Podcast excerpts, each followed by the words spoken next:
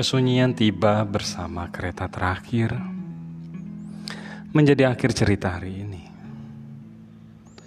Hiruk pikuk rasa seharian menerpa.